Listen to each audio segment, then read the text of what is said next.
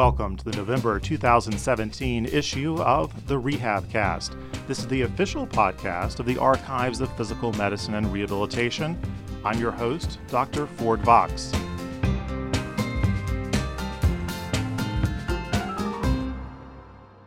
This is kind of our mass casualty edition, although I doubt it's the last time we'll be visiting this topic gun violence in particular, and the fields of medicine that must respond in its aftermath are in the news more than ever, with the horrific Las Vegas shooting that left 58 dead and over 500 injured. There's a lot of rehabilitation ahead for a lot of people. Mind you, even in a normal day in the United States, 93 people will die by a bullet. Over double that number will suffer non fatal firearm wounds. Later on, we'll hear from NYU researcher Dr. Hilary Bertisch about her firearm related TBI study that's published in the November issue of the Archives of Physical Medicine and Rehabilitation. Now, there hasn't been much federally funded firearms research for over 20 years now. That's a situation that traces back to a battle between an Arkansas congressional representative named Jay Dickey and Mark Rosenberg, who at that time was the head of the CDC's National Center for Injury Prevention and Control. Dr. Rosenberg was spearheading an aggressive new line of research on violence as a disease process within our society, a line of inquiry that had just started yielding important new findings. Among them, the fact that guns in the home were more likely to increase the risk of a homicide. This data riled the National Rifle Association and the NRA backed Representative Dickey, who attached a provision to a 1996 omnibus spending bill that specifically revoked the National Center for Injury Prevention and Control's funding. And furthermore, it instructed the CDC to avoid any activities that advocated or promoted gun control. The consensus view is that the legislative language definitely did not actually prohibit the CDC from conducting gun violence research. But after losing this big showdown in Congress, every CDC director since has steered the agency away from firearms research for fear of facing further budget cuts. Perhaps relatedly, the mind space guns occupy in American culture is largely dominated by entertainment. TV, movies, and popular books as well, uh, where we aren't treated to the aftermath, the gory details of what happens in the weeks, months, and years following gunshot wounds. On the screen, the violence is encapsulated in a flashy action scene and the characters who are shot face one of two fates life or death. We don't learn much more. The same has long been true of how real life shootings are portrayed, whether mass shootings or more discriminating crimes. There's an intense flash of media interest, a national dialogue if the shooting tallied enough victims, and then the national storyline moves on to the next scene. Lately, though, we're seeing some in depth reporting of the aftermath start to break through. The Huffington Post's long form magazine channel called Highline published a high impact feature this spring called What Bullets Do to Bodies. The subtitle cuts right to the provocative thesis. The gun debate would change in an instant if Americans witnessed the horror that trauma surgeons confront every day. Writer Jason Fagone spent significant time with Dr. Amy Goldberg, the chair of Temple University's Department of Surgery. Temple is situated in North Philadelphia, home to some of the country's worst gun violence. In fact, Temple treated 450 gunshot traumas in 2016 alone. But it was a shooting in a faraway suburbia, well away from the problems of inner cities that Dr. Goldberg thought would have changed the tide. Here's a passage from that powerful article. As a country, Dr. Goldberg said, we lost our teachable moment. She started talking about the 2012 murder of 20 school children and six adults at Sandy Hook Elementary School. Goldberg said that if people had been shown the autopsy photos of the kids, the gun debate would have been transformed. Quote, the fact that not a single one of those kids was able to be transported to a hospital tells me that they were not just dead, but really, really, really dead. 10 year old kids riddled with bullets, dead as doornails. End quote. Her voice rose. She said, People have to confront the physical reality of gun violence without the polite filters. Quote, The country won't be ready for it, but that's what needs to happen. That's the only chance at all for this ever to be reversed. Now, Fagone does detail exactly what bullets do to bodies. telling the stories of people who've gone through Temple as patients and how Dr. Goldberg and her team are making valiant efforts to keep them from coming back as victims yet again. Dr. Leana Wen, Baltimore's health commissioner, published an excellent New York Times op ed a few months later, following the shooting of Congressman Steve Scalise of Louisiana. And that article actually carried the very same arresting headline What Bullets Do to Bodies. I encourage you to read that one too. She writes about the incredible damage caused by expanding bullets commonly used in semi automatic weapons, which fragment and explode, destroying as much living tissue as possible.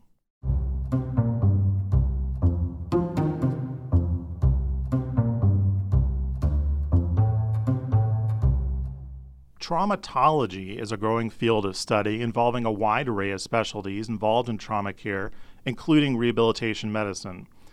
A narrative review published in the September issue of PM&R looks closely at rehabilitation traumatology, a small but growing area of investigation. It's small enough that the review actually turned up only 37 relevant papers.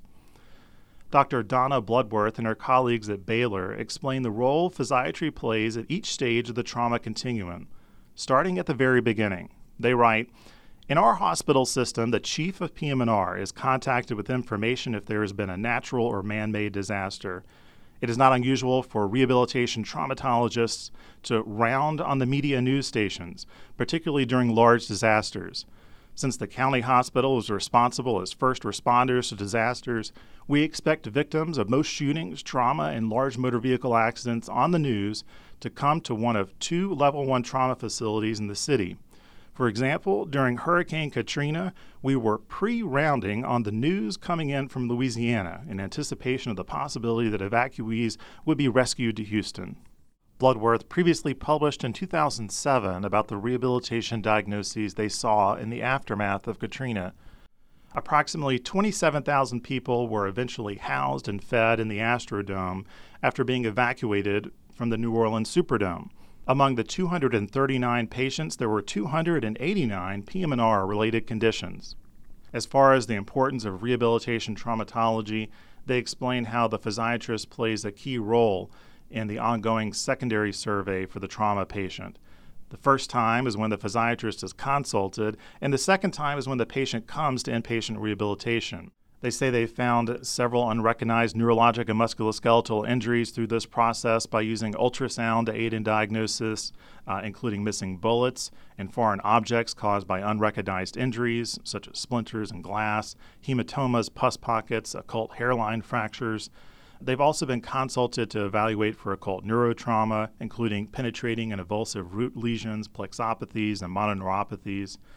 They say there should be a high suspicion for neurotrauma when there are traction and penetrating injuries and compression injuries from pseudoaneurysms, hematomas, pus pockets, and compartment syndrome. The paper outlines how trauma centers can create a rehabilitation traumatology program so that rehab is not an afterthought. Runners in today's Boston Marathon.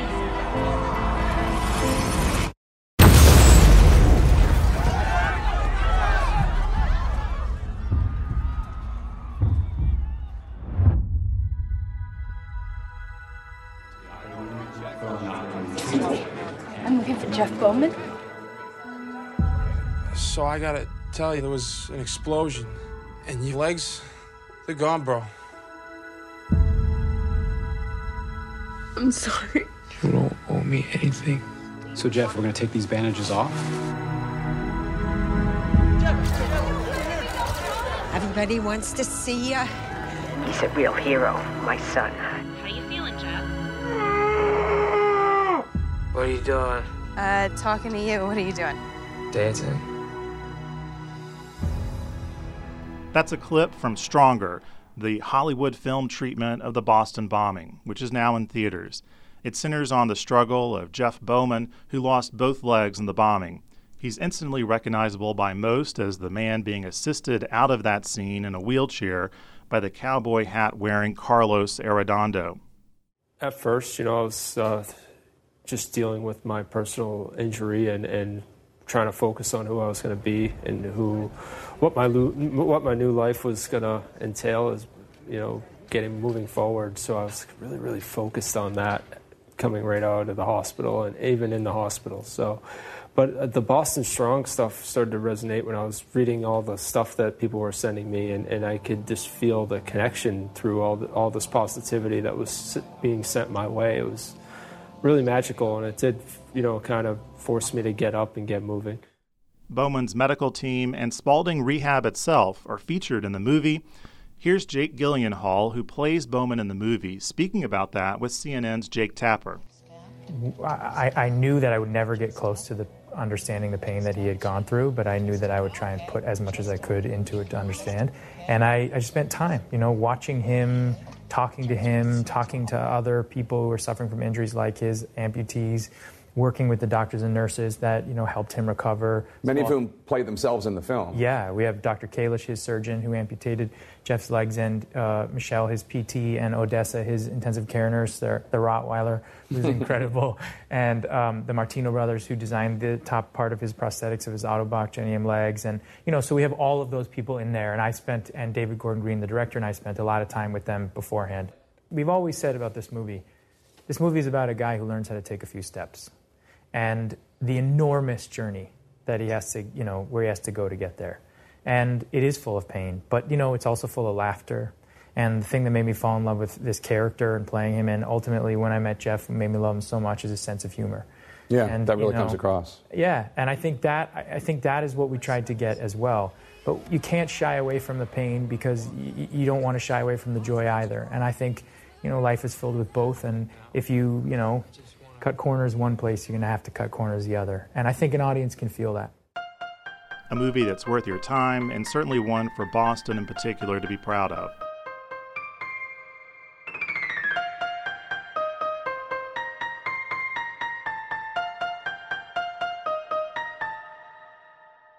Now, for our featured interview, we have Hilary Bertisch. She's a senior psychologist and clinical assistant professor for Rusk Rehabilitation at NYU Langone Health. She sees a range of neurological diagnoses, but certainly a lot of TBI. For most folks in rehab, treating gunshot wounds is fortunately a smaller percentage of the caseload that we see, but they do have some unique characteristics, as Dr. Bertisch delves into with her article. Her paper, published in the archives of PM&R's November issue, is Characteristics of Firearm Brain Injury Survivors in the Traumatic Brain Injury Model Systems National Database, a comparison of assault and self inflicted injury survivors. So, Dr. Bertisch, tell us about the motivations that drove you and your research colleagues to do this TBI Model Systems database study. Okay, can I assume that the audience knows what the Model Systems database is, or should I give an overview, a little bit of what that data set is like? An overview sounds great. So, my center, NYU Rusk Rehabilitation, is part of the Model Systems program, which is sponsored by NIDILRR, the National Institute on Disability Independent Living and Rehabilitation Research. We are one of 16 centers, we just got refunded. And basically, it's a national data set that has been uh, going on since the 1980s, where data is gathered from anybody that sustains a moderate to severe traumatic brain injury from uh, any of a number of etiologies and is transported to one of the participating sites. So, in terms of uh, this particular study, my own background is both in TBI rehabilitation and also in psychiatry. So, our original investigation was actually a study of suicidality within the uh, TBI model systems database. And we presented that as a poster about three years ago at the AACN conference. One of the most interesting findings from that poster was that suicidality, in terms of the etiology of injury, was highly correlated uh, with those who had firearm injury. And from that, you know, from that starting point, uh, we decided that firearm injury, in and of itself, is a very understudied subgroup of traumatic brain injury, and certainly worthwhile of looking into further and characterizing for the purposes of uh, both prevention and rehabilitation. So that was the direction that the study took, and you know, produced the paper that that you see here today. You were interested more so in that suicide population in particular. Was that the main motivation? That was the beginning, but I think as that unfolded, um, and you know, we we did find other uh, number of other variables associated with suicidality per se, but I think, like so many other researchers, the subgroup of those who sustain penetrating injury, i.e., in this case, firearm injury, are are so understudied that looking at the suicidality component brought to light this subgroup of, of TBI patients that really haven't been looked at much in the literature. So we mm-hmm. decided that that was, you know, just as important as looking at the suicidality piece. And I think what happened in the manuscript is that there's, you know, an intersection of the two in terms of our findings. So, when folks think about firearm deaths in general, I think many of us tend to think of perhaps the flashiest forms, ranging from violence in the streets to mass gun carnage like we've seen recently. But the vast majority of firearm deaths are suicide related, right? Yeah. I mean, I, I think that there are a good number of suicide deaths. I think that what we what really emerged in this paper is that it is specific to a certain demographic. Uh, so what we found, for example, is that self-inflicted injuries, you know, which again encompasses both um, accidental and intentional injuries, are um, more prevalent in certain parts of the country among people with certain educational levels, certain uh, ethnic backgrounds, and so I think that. Um, it's not, you know, in terms of thinking about it uh, with regard to prevention or rehabilitation, it's not pervasive. You know, it's not that this. It certainly could happen in you know any region or or with any kind of a person, but I think that it's specific to certain areas and larger numbers.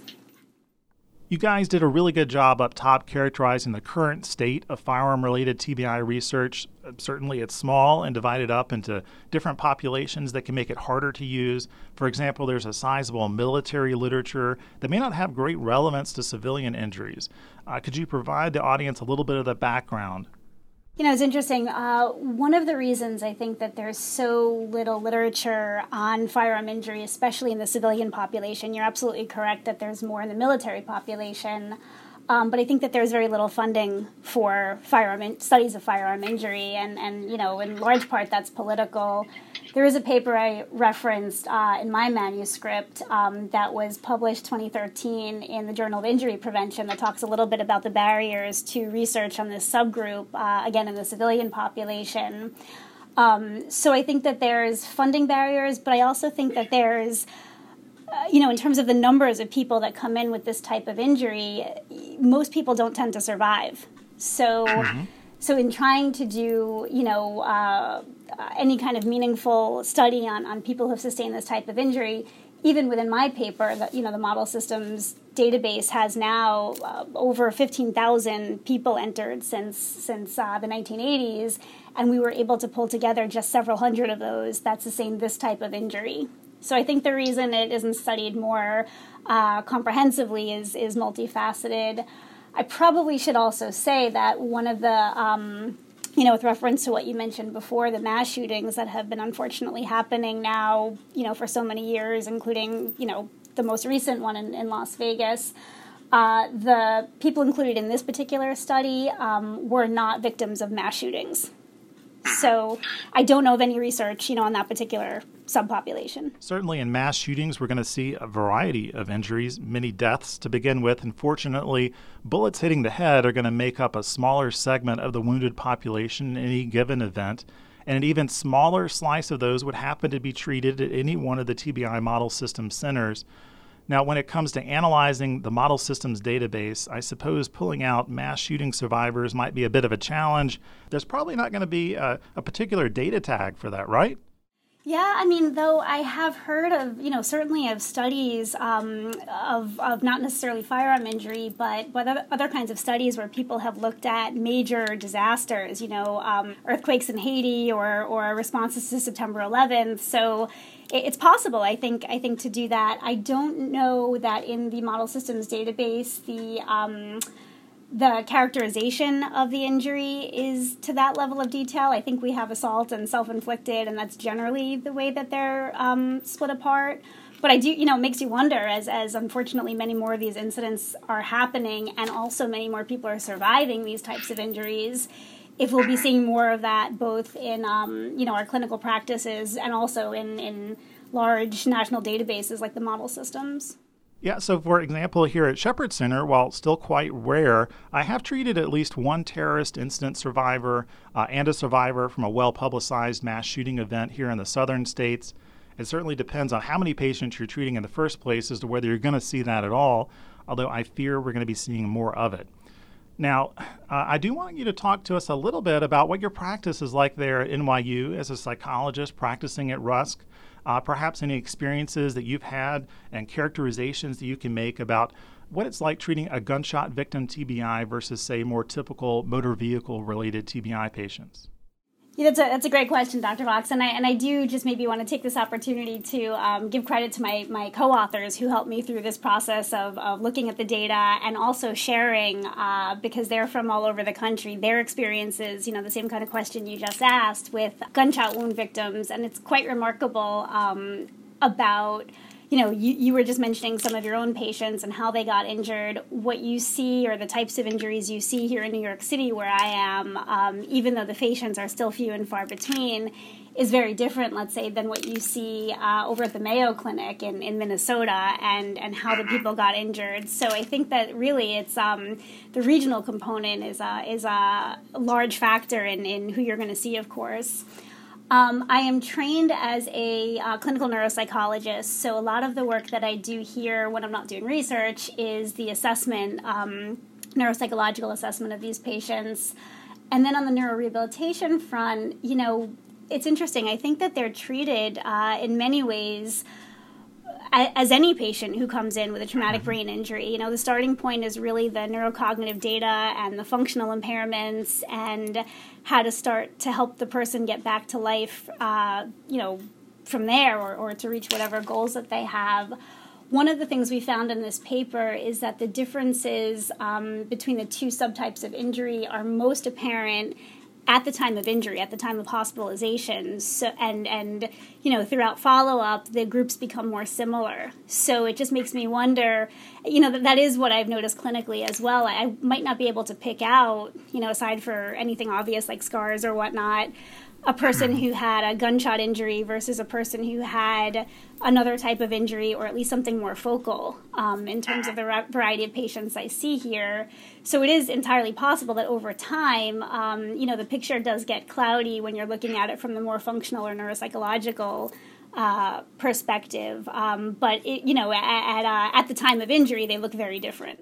Indeed. Yeah, a lot more medical complexity with these penetrating injuries. Plenty of surprises uh, and complications are often in store. Yeah, and just with a mortality rate of, of you know 90 to 95 percent right now, I mean they're they're a very different until they're medically stable. I think that's when you you can really um, they're very distinct in terms of their presentations. So here's a technical question for you related to the comparisons that you guys chose. Uh, y'all are comparing assault versus self-inflicted, but why not a comparison to say TBI generally, or more particularly assault firearm TBI versus assault TBI without a firearm, for example? You know, that's a, that's actually a great question, and I do think that would be an excellent uh, follow up paper. It's uh, kind of what we did in the original poster I described to you, looking at specifically suicidality across the different etiologies, and you know, again, where the firearm subgroup really popped in terms of suicidality and other associated variables. Um, but yeah, of course. I mean, I think especially for uh, the rehabilitation purposes, understanding what these patients look like at longer term follow up would be critical. Um, I think the original goal of this particular paper was really to, to hone in on you know just the uh, firearm injury sample. But I do hope, you know, over time, as people see more of a need for this, you know, more expanded studies will be carried out, perhaps by my group, and you know, uh, perhaps there could be intervention programs eventually that are implemented that could be looked at in terms of efficacy as well. So I think there's a lot more to do in this area if if the resources are available to do that. In terms of staking out those comparisons, most firearm TBIs presenting to rehab, or at least the model systems, are in fact assault related rather than self inflicted for all but a couple of your centers, it appears. Uh, yeah, I mean, I, I, don't think that I'm allowed to, uh, you know, talk specifically about which which centers, but there was uh, one center that was in a very rural uh, part of the United States uh, with a demographic that was mostly white, and then there was another center that the catchment area was quite large and, and extends across a, a good sized part of the country. I think about four states, also in a in a more rural region. Although you know there are some cities within the catchment area as well. So, um, you know, I think that thinking about i mean people have more access to firearms you know in those in those regions of the country. So so i think that it's not quite a surprise that that you might see in terms of suicide self-inflicted injury or or accidental injury you know if you're cleaning your gun and you shoot yourself accidentally um, that it, it occurs in those types of regions of the country whereas it's also not a surprise that the the assaults really occurred mostly in a in a lower uh, SES more urban type of a region so a, lot of what we found wasn't a surprise, but I think it was really one of the first times. Uh, there have been several other socio-demographic studies before, but this is one of the first studies that really looks at the the data on on what we might already know about these subgroups. Yeah, it definitely depends on where your center is situated. For example, practicing here in Georgia and receiving patients from throughout the Southeast, I feel like most of the self inflicted injuries that I personally have seen are those accidental gun cleanings or intoxication plus shooting rabbits or bottles. Then an accident occurs. Uh, certainly, we've seen assaults as well, whether law enforcement or criminal altercations. Those in general are just less frequent. Now, a lot of the TBI model systems are in more urban centers. Can you characterize demographically what you're seeing between self inflicted versus assault firearm injury? Yeah, sure. Uh, and, I, and I do want to point out that the numbers still are fairly small given the, the huge model system samples. So we only had uh, 310 assault cases throughout the whole data set and 89 only self inflicted cases that met our criteria. But you know, as expected, aside from the uh, geographic areas, the uh, the people who were victims of the assaults were more likely to be of minority status, less educated. Uh, they were also younger. They were more likely to be living with their parents. Um, whereas the self inflicted group, in addition to being from more rural areas and, and being white, um, were more likely to be married, and very interestingly, were more likely to uh, report significant alcohol abuse, which in the paper we thought might be, you know, integral to know as part of a rehabilitation plan. In terms of presentation at injury, uh, one of the more interesting findings we had was that the uh, assault victims had a um, higher GCS at admission as compared to the self inflicted injury groups. There were no other differences in terms of post traumatic amnesia or loss of consciousness, but you know, that might indicate that the self inflicted groups were more seriously injured at presentation as compared to the assault victims. I'm sure being in close proximity to the weapon, if you're holding it yourself, has something to do with that. If you, if you really, your intention is to, to hurt yourself, it makes sense. Yeah, again, as you've noted, it, it depends on whether people will survive that initial post trauma period or not. Uh, of course, the vast majority do not, and we have to remind ourselves of that in rehab when thinking about the scope of this problem, that we're only seeing this tiny sliver of the initial survivors. Fortunately, people with penetrating gunshot trauma can benefit from many of the same neurorehabilitative techniques and modalities that we use for the neurotrauma population in general. Uh, but if you are treating a fair burden of gunshot wounds in your center, with its own set of social factors, it would stand to reason that you'd need to beef up the social services and psychological services that this population most uniquely needs. Uh, the center even has to recognize that this is a disease process in the community at large. I know, for example, that that's the that's the position that they're taking at Temple, uh, which we mentioned earlier in the program. Uh, there are opportunities to reach out in terms of civic engagement, but the bottom line is that people suffering firearm TBI may have different needs than the rest of the TBI population. Yeah, absolutely. And I mean, you know, in terms of psychiatrically speaking, uh, we did also find that, you know, and, and this was as expected, that in the self inflicted inflicted injury group, um, there was more of a history of psychiatric presentation of suicidality, and eventually that returned over the follow up period. So they may have distinct psychiatric needs that may, you know, that that do need to be incorporated into a rehab plan. In addition to the, uh, you know, substance abuse and alcohol use that was reported. So I think that uh, you know the details of these groups are very different in how they might be handled in rehab, but also for prevention. You know, I mean, if you can prevent someone from shooting themselves in the head, that's that's even better than than having to treat them after the fact.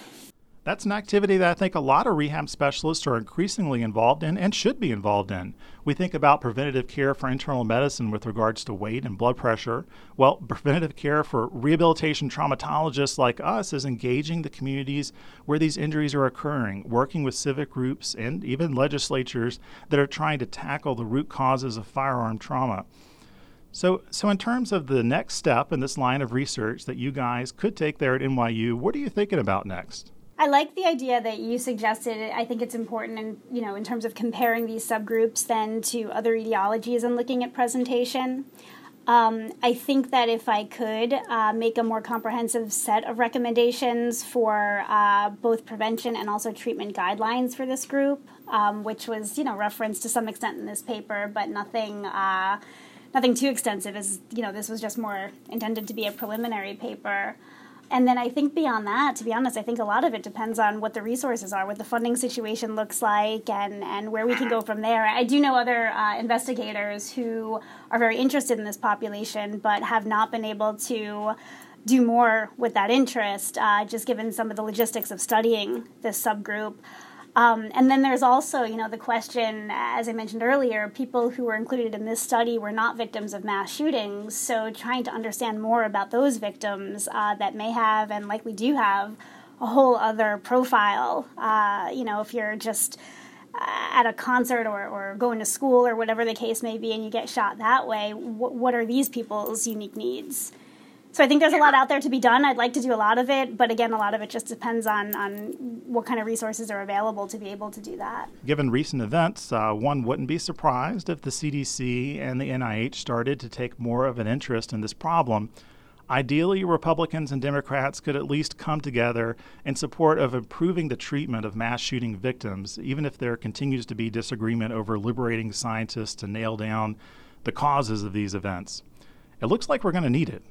Yeah, unfortunately, but yes, I hope so. Well, we really appreciate your time today, Dr. Bertisch, and sharing your study with us on RehabCast.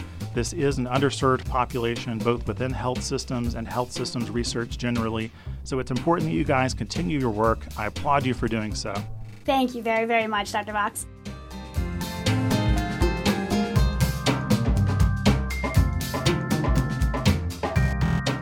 And that does it for this November 2017 edition of the RehabCast. In the next edition, we'll be bringing you a window into the ACRM's annual meeting here in Atlanta. As always, we appreciate your input into the show. You can email me at docvox at gmail.com. That's D O C V O X at gmail.com. Thanks for listening, and please don't forget to share the RehabCast with your colleagues. This podcast is brought to you by ACRM, the American Congress of Rehabilitation Medicine. Don't miss their annual conference coming to Atlanta, October 2017, the largest rehabilitation research event in the world, and it's interdisciplinary. Visit acrm.org.